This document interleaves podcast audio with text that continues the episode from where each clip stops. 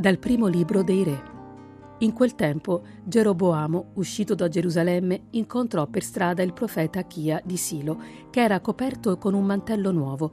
Erano loro due soli in campagna. Achia afferrò il mantello nuovo che indossava e lo lacerò in dodici pezzi. Quindi disse a Geroboamo: Prenditi dieci pezzi, poiché dice il Signore Dio di Israele: Ecco, strapperò il regno dalla mano di Salomone e ne darò a te dieci tribù a lui rimarrà una tribù a causa di Davide, mio servo, e a causa di Gerusalemme, la città che ho scelto fra tutte le tribù di Israele. Israele si ribellò alla casa di Davide fino ad oggi.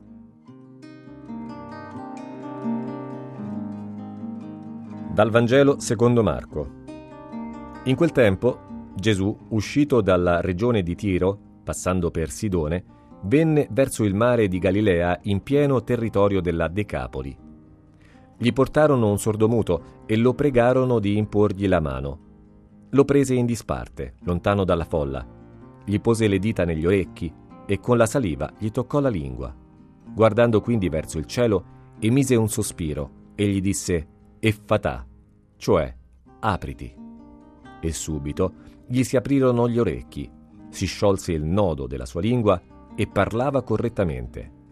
E comandò loro di non dirlo a nessuno ma più egli lo proibiva, più essi lo proclamavano e, pieni di stupore, dicevano ha fatto bene ogni cosa, fa udire i sordi e fa parlare i muti.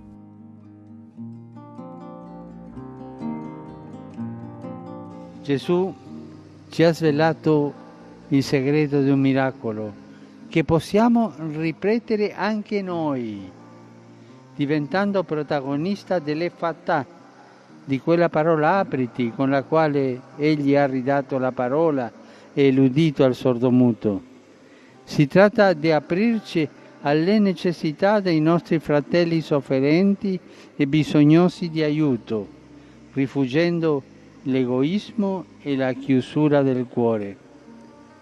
È proprio il cuore, cioè il nucleo profondo della persona che Gesù è venuto ad aprire, a liberare, per renderci capaci di vivere pienamente la relazione con Dio e con gli altri.